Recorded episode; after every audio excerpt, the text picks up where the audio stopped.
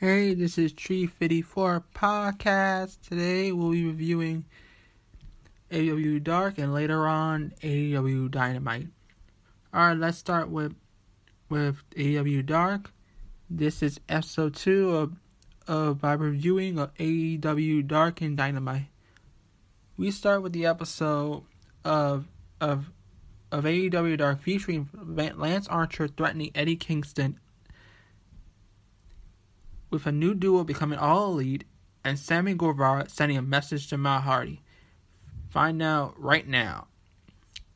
And the most important part of this broadcast came when Lance Archer beat a four man while Jerry Roberts narrated. So here we go. Let's head. Archer had a message for Eddie Kingston, Jon Moxley. He said he hopes Kingston wins the I Quit match at Full Gear so he can rip Kingston's arms off and beat him with a Blaze stumps. No matter who wins at Full Gear, Archer will be coming for the rage for the AEW World Champion. Alright, here comes the lineups for WWE Dark. Darby Allin versus BSHP King. Leyla Hirsch, Elayna Black versus Red Velvet and Brandi Rhodes. Jurassic Express versus J- Danny Limelight and KC Navarro. Frankie Kazarian versus Ryzen, Dave Dutra versus Ricky Starks, Sean Maluta and Alex Chamberlain versus Griff Garrison and Brian Pillman Jr., Aaron Solo versus and Angel Fashion versus Max Caster Anthony Bowens, Five versus VSK, Butcher Blade versus Jersey Muscle, D3 versus Will Hobbs, Evil Uno, Stu Grayson versus Baron Black, and Nick Comoroto, John Silver, Colt Cabana 10 versus Shawn D, Fuego del Sol, and Cesar Bonnier. Lee Tempai versus Kilynn King, Chaos Project versus Private Party, Sammy Guevara versus Lee Johnson. Well, there is no standout matches this week. If you like one of the wrestlers, then you probably enjoyed the bout. Chaos Project versus Private Party was the most competitive. Leah Tempai versus Kilynn King was the most interesting for me since I had no idea who would win. John Silver's trios bout was most fun due to his wacky personality. If I had to pick one watch, I think I roll with Ricky Starks. He's always cool. As it starts with Excalibur team with Taz to call the action. Anthony Ugo and Ricky Starks joined the commentary throughout the show. Justin Roberts was the ring announcer for AEW Dark. Darby Allin defeated BSHP King. Allin opened with a suicide torpedo. King was stronger, so Allin worked the knee. Allin connected with a sunset flip slam. King kicked out of the pin. He was still dazed with a leg in the air, so Allin snatched his limb for a figure four roll up to win. Red Velvet, Brandi Rhodes defeated Leyla Hirsch and Elia Black. Dustin Rhodes at ringside, stir it up. Big Bram Bam, Little Cupcake started with the fire until Hirsch flattened Velvet. Brandi got Brandon got the hot tag that led to Spear and Hirsch and pump kick to pin Black. Jurassic Park Express, I'm sorry, Express defeated Danny Limelight and KC Navarro. Jungle Boy and Luchasaurus represented Jurassic Express. Marko Stunt was ringside. Luchasaurus dominated both parts early on and again on a, a hot tag. Limelight flipped out of a chokeslam and went for a high risk attacks. Luchasaurus goozled him. When Limelight flipped out of another chokeslam, Luchasaurus ready to knee him in the mush. Jurassic Express took care of Navarro with a teamwork stutter and finished Limelight with a powerbomb combo. Kazarian defeated Ryzen. Kaz uses veteran savvy to overcome. He got his knees up on a springboard moonsault, then pounced for a reverse DDT to win. After the match, Dasha Gonzalez interviewed Kaz. TH2 jumped in from behind. Jack Evans cackled him on the mat while Angélico cranked Kaz. Daniels made the save, hit the angel wings on Evans. CD taught TH2 on the mic. Alright, Ricky Starks defeated Dave Dutra. The newcomer had a neat barbarian outfit with a weapon in tow. Starks took care of business with a fierce attitude. He ended it with a spear and Roshambo. On to Garrison. Pillman defeated Sean Mula and Alex Chamberlain. The Blondes split a share of the win purse with a teamwork heart attack springboard clothesline. After the match, Lance Archer beat everybody up. We all know he's going to raid whoever a champ between Moxley and Kingston coming out of full gear. We're the debut of Master Caster and Anthony Bowens defeating Aaron Solo and Angel Fashion. Caster rap out two generic guys with no appeal when referred to his opponents. Bowens and Caster work, worked more fluid as a team, took control with a combo cutter for the victory. There's news Max Caster and Anthony Bowens had officially signed with Wrestling. On to number five to defeated VSK. Ten was at ringside. Five utilized the usual tactic of untying VSK's shoes, untying VSK's boot to gain an edge. Sorry, some minor stuff. Five clean up with a dupe hook kick, a close onto the apron, a wing snapper. Here's Freddie. Peter Avalon was given a reboot as Pretty Peter Avalon. His inventions began opening the door to his shack of seduction while wearing a red robe with sexy sax music in the back. Avalon was interviewing Lady to be his manager. She ended up slapping him. That's funny. Now on to Butcher and Blade to defeat Jersey Muscle. The meat men swarmed the ring and manhandled the competition. Bunny got involved by grabbing a foot on the top turnbuckle, even though her sisters were not needed. But she looked very hot.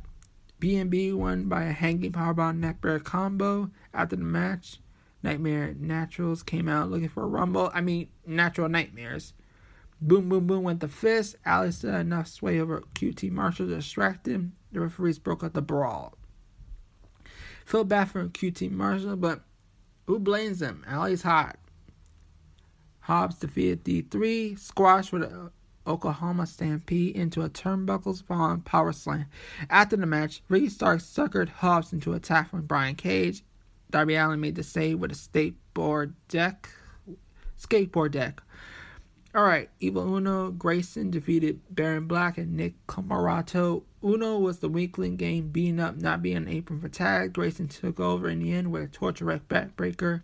Dark Order pulled a fatality for the victory.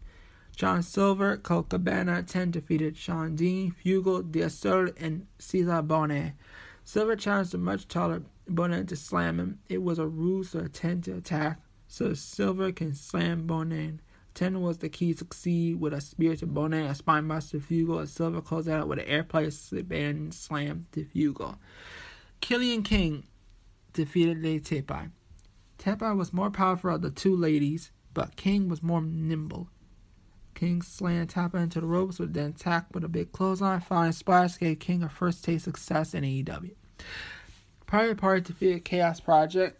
Content made a point to nose Cass carrying the match. Chaos Project had a unique gene tact when Luther strapped the referee so Serpentico could blast streamers in the face of Isiah Kassidy. Private Party prevailed in the end with Gin and Juice. Our next, Guevara versus um, Lee Johnson. Basically, Guevara defeated Lee Johnson.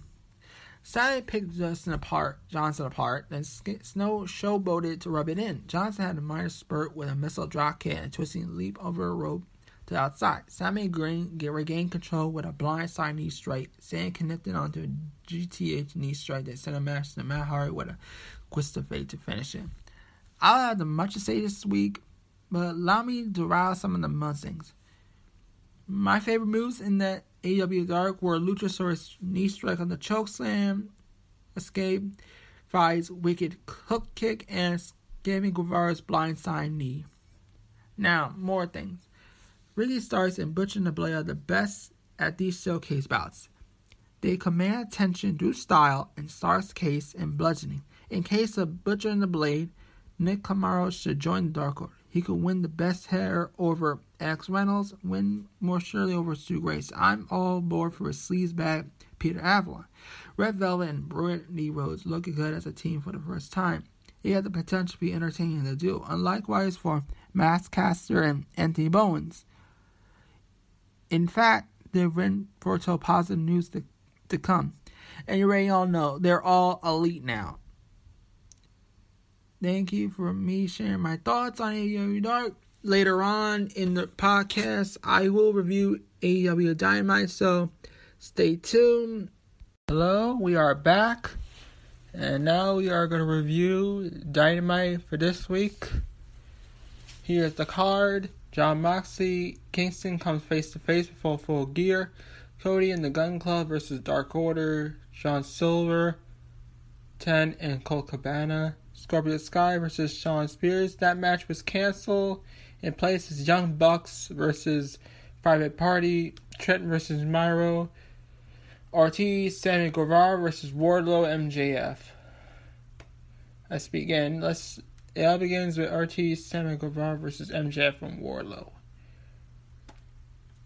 In the beginning, Jericho called MJF soft to kick off the broadcast. Just moves for joining Ross, Shavana, I mean Siobhan and Excalibur at the commentary table. Just days before a showdown with Le Champion, MJF joined Wardlow for a tag team showdown with the Inner Circles, Sammy Guevara and Ortiz in the night's first match. Jericho put over Ortiz's intensity and toughness long enough for him to eat a spin big spine buster from Wardlow. MJF stomped Ortiz in the corner, talked some trash, tagged his massive bodyguard back into the mat. Wardlow's been doing all the work here. MJF only tags him when the man is down. Siobhan, Schiavone added, "Let's telling the story of an optimistic heel. The scarf wearing Malmouth and his partner worked over Ortiz for a big hot tag to Guevara.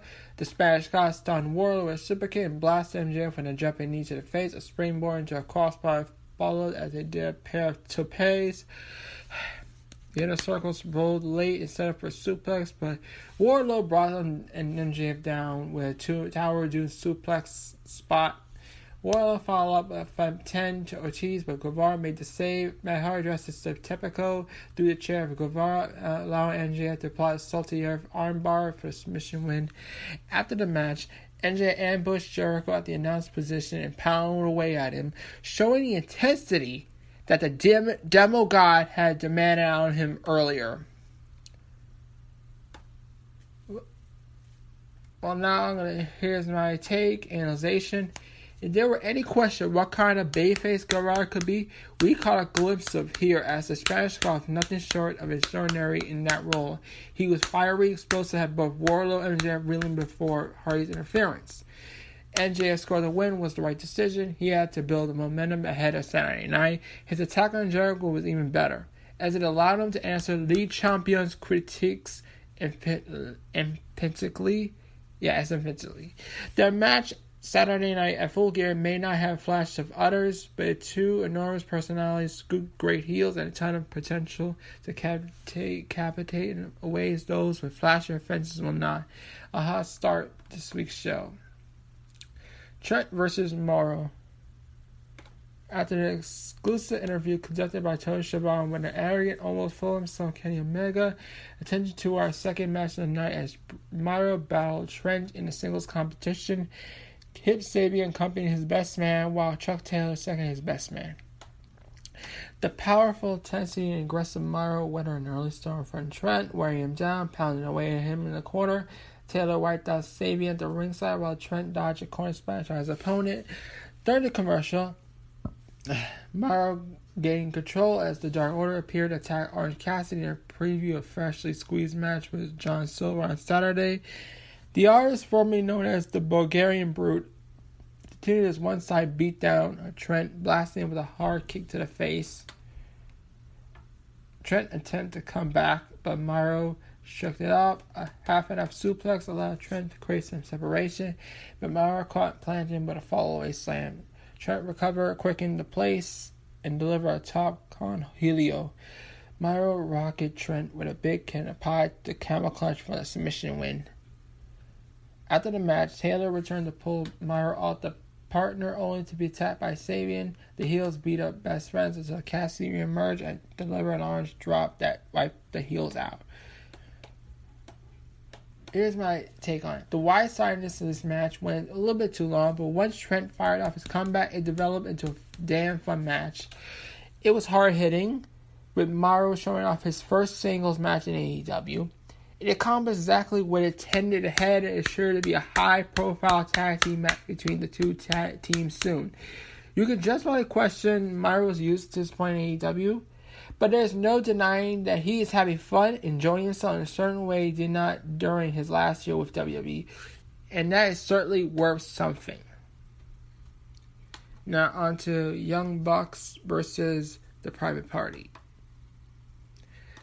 We got to we cut the Jim Ross interviewing an admittedly nervous Hangman Page ahead of his world title eliminator finals match against Kenny Omega, in a video package hyped out the AEW Tag Team Champs between the Young Bucks and TR. Daz, Ricky Starks FT champion Brian Cage hit the ring undisturbedly rate about their lack of a full gear match and the fact they were disrespected earlier in the day by owner Tony Khan. Taz vowed there would be a FTW president since in the Saturday pay per view.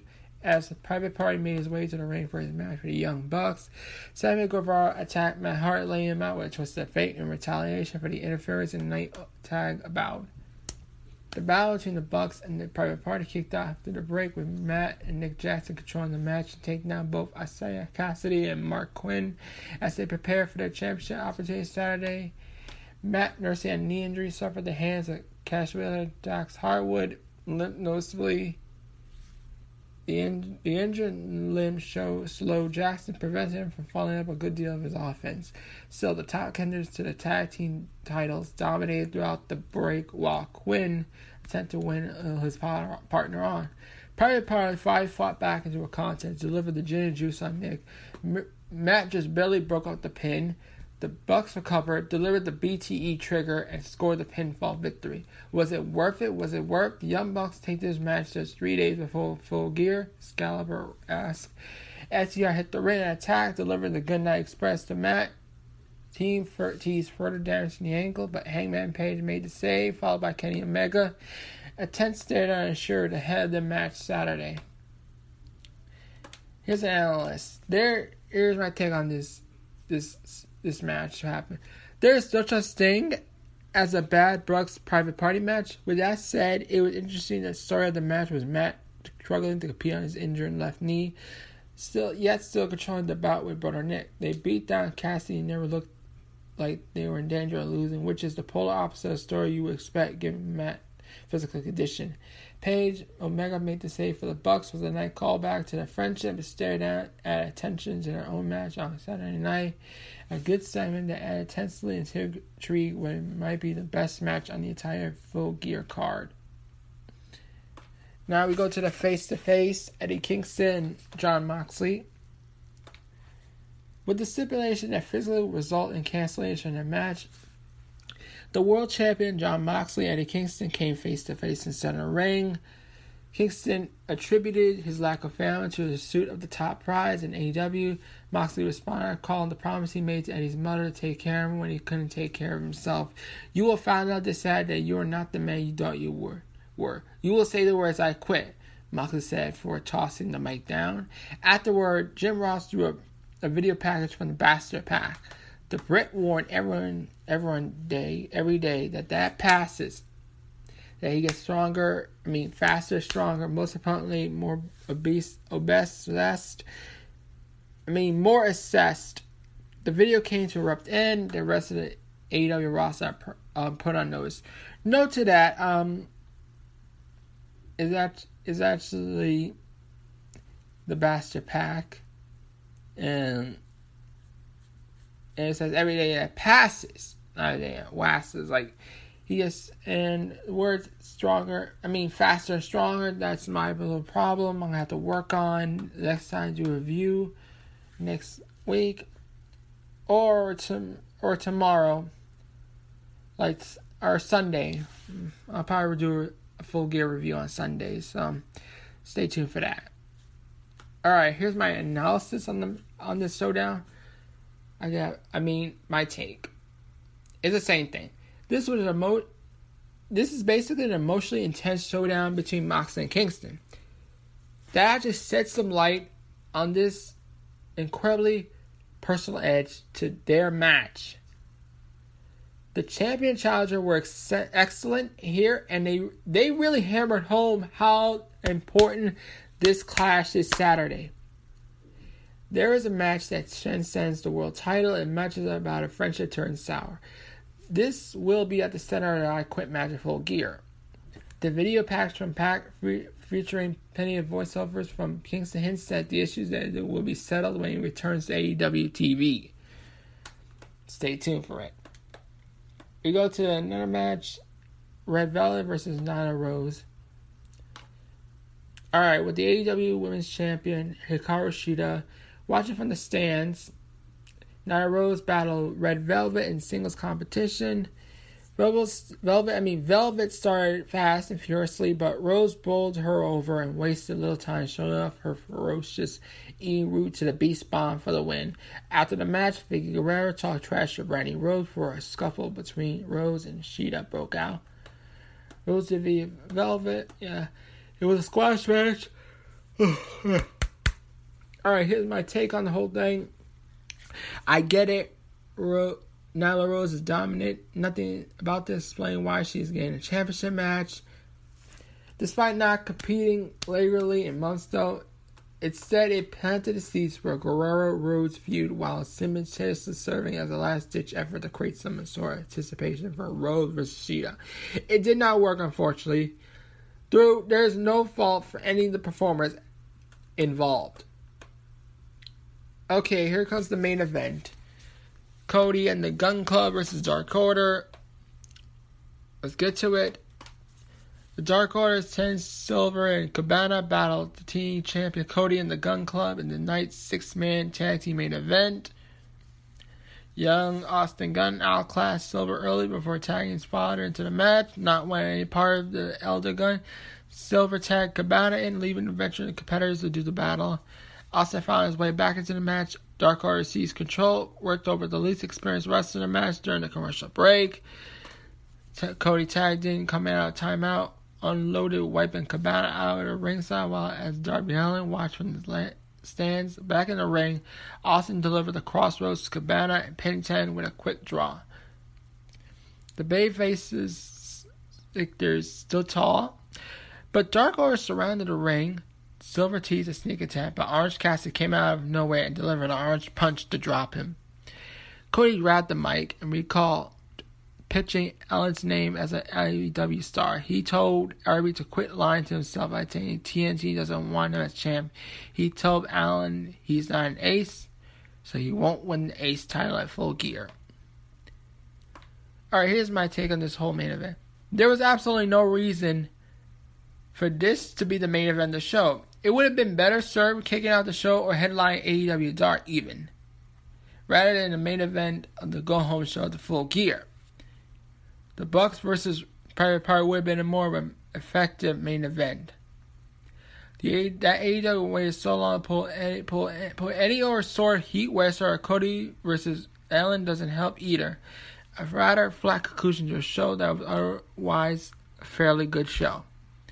Okay, that was my review for AEW Dynamite. Thank you for the review for the Dynamite and Dark review.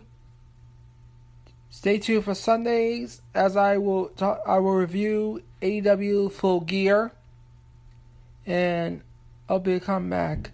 See you later, guys. This is Treat Fitty for podcast saying good luck, everybody. Hope to God Joe Biden wins the election.